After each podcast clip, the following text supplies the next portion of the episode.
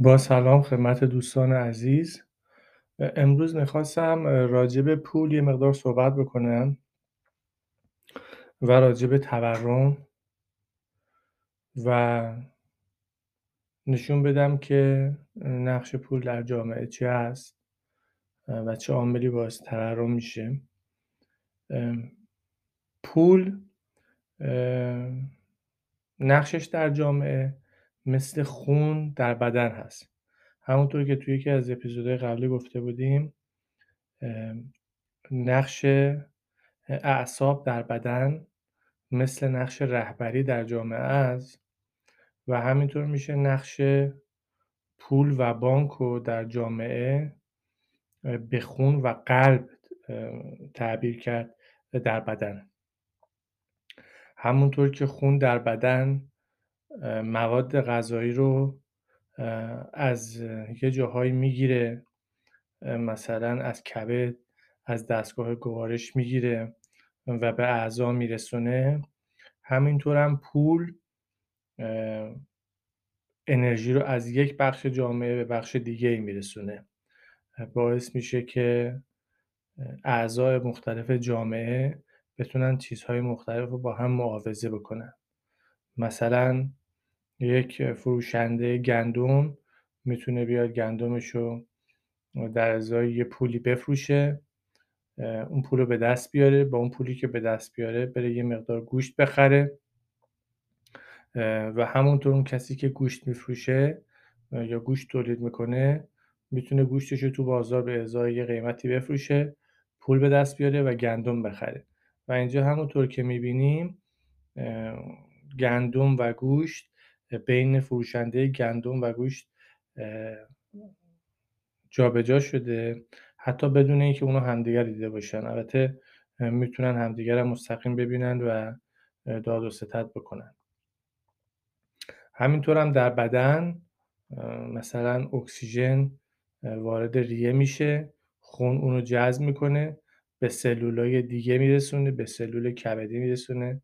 سلول کبدی مواد غذایی رو جذب می‌کنه دوباره خون اینو برمیداره به سلولای ریه میرسونه و خیلی تناظر شبیه وجود داره.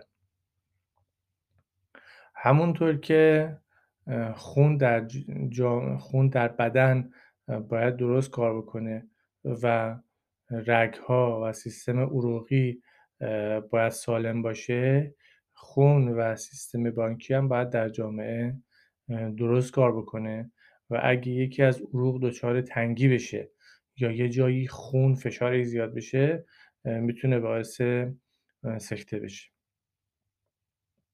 حالا اگه بخوام یه مقدار بیشتر راجع به تورم صحبت بکنیم و ببینیم تورم چی هست.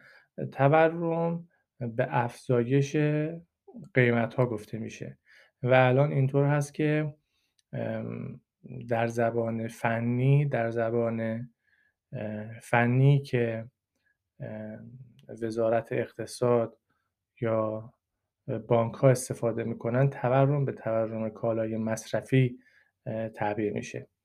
یعنی میان میگن که فرض کنیم یک خانوار 50 درصد قیمت 50 درصد هزینه هاش هزینه مسکن بوده باشه.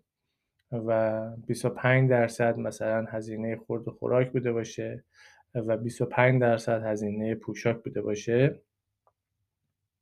بعد میان نگاه می‌کنن می‌بینن که اگه هزینه پوشاک بالا رفته باشه به میزان 10 یا 15 درصد یا هر چیزی به همون نسبت 25 درصدی که توی سبد خانوار بهش تخصیص داده شده بود میگن که قیمت ها افزایش پیدا کرده و این افزایش قیمت رو بهش تورم میگن. البته تورم می‌تونه یه معنای وسیعتری هم داشته باشه. یعنی یکی از معانی دیگه که استفاده می‌کنن البته نه به معنی تورم ولی مثلا میگن تورم عمده فروشی و تورم های دیگه میشه تعریف کرد. و عامل اصلی این هم البته افزایش تقاضا برای اون محصولات و افزایش نقدینگی در جامعه هست. اگه شما فرض بکنید که مثلا ما در جامعه فقط یک کالا داریم و اونم یک مداد هست مثلا و یک واحد پول هم داریم مثلا یک تومن پول داریم و این یک بار خرید و فروش تو این جامعه انجام میشه می‌تونیم بگیم که قیمت اون مداد یک تومن هست. حالا اگه حجم پول تو این جامعه به دو تومن افزایش بدیم هنوز همون یک مداد رو داشته باشیم و یک بار تراکنش انجام بشه تنها چیزی که عوض شده اسکیل یا نسبت پول ماست. یعنی همون دو تومن الان رو ما می‌تونیم تعریف بکنیم به یک تومن سابق و قیمت رو بگیم که همون یک تومن سابق یا دو تومن جدید هست به قول معروف.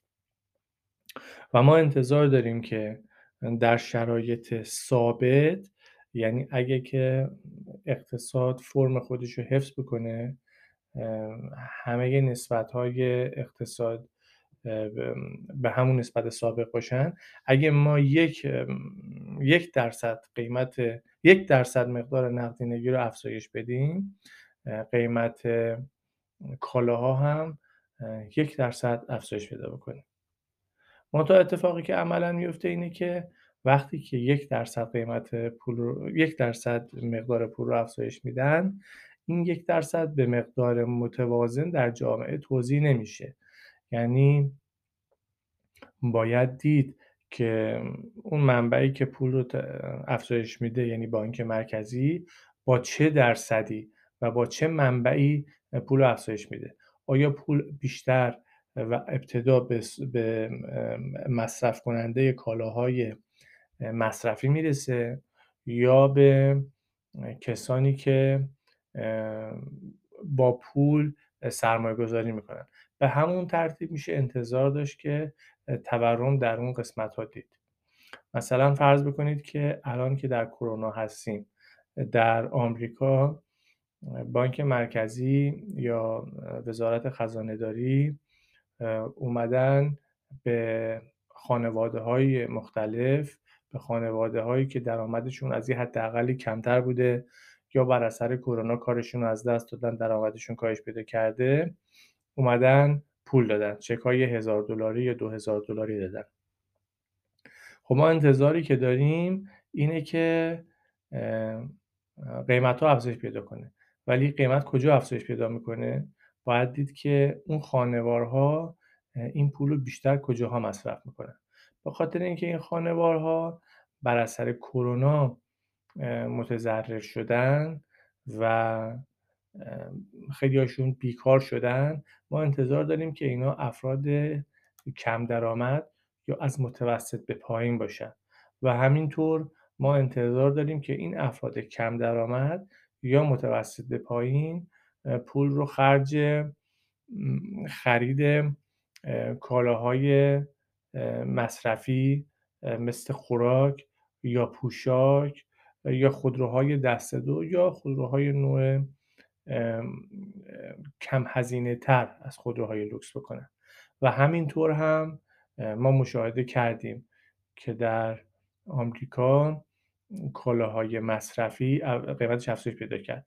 یعنی توی خورد و خوراک قیمت ها افزایش پیدا کرد توی پوشاک قیمت ها افزایش پیدا کرد و قصه الهازم ولی اگه که بانک مرکزی بیاد مثلا مثل سابق مثل سال 2008 2009 2010 که بعد از بحران مالی اقتصادی بود پول رو بیشتر به قسمت های سرمایه گذاری بده یا به کسانی که مصرف کننده نیستن بیشتر سرمایه دارن و سرمایه رو و و پول رو صرف سرمایه گذاری می‌کنن. پول رو صرف مصرف کالاهای مصرفی نمی‌کنن. ما انتظار داریم که اونا پول رو ببرن باهاش کالاهای سرمایه‌ای بخرن و شاخص و متر کالای سرمایه‌ای هم همون شاخص بورس هست یا قیمت سهام شرکت ها هست. و ما انتظار داریم که وقتی که پول به دست صاحبان سرمایه می‌رسه اونا باهاش سرمایه بخرن یا سهام شرکت ها رو بخرن و قیمت کالای سرمایه‌ای یا قیمت سهام بورس افزایش پیدا بکنه که این رو ما دیدیم. حالا بخوام جنبندی بکنیم پول رو ما به پول و بانک رو به خون و سیستم عروقی در بدن تشبیه کردیم. همونطور که قسمت فرماندهی جامعه و رهبری جامعه و حکومت در جامعه رو به سیستم مغز و اعصاب بدن تشبیه کرده بودیم. اگه که پول رو ما در جامعه افزایش بدیم به صورت متوسط قیمت ها افزایش پیدا خواهد کرد. منتها این قیمت ممکنه در کالاهای مصرفی باشه ممکنه در کالاهای سرمایه ای باشه و در قسمت کالاهای مصرفی بیشتر وقتی اتفاق میفته که پول رو ابتدا ما به مصرف کنندگان داده باشیم ولی اگه پول رو به سرمایه گذاران داده باشیم یا پول رو به کسانی داده باشیم که باشگاه های مصرفی نمی‌خرن کالاهای مصرفی مثل شاخص بورس یا کالاهای سرمایه ای افزایش قیمت افزایش قیمت پیدا خواهد کرد. فعلا بحث رو همینجا ختم می‌کنیم و ممکنه که بعدا به این بحث برسیم. خیلی ممنون از توجه شما.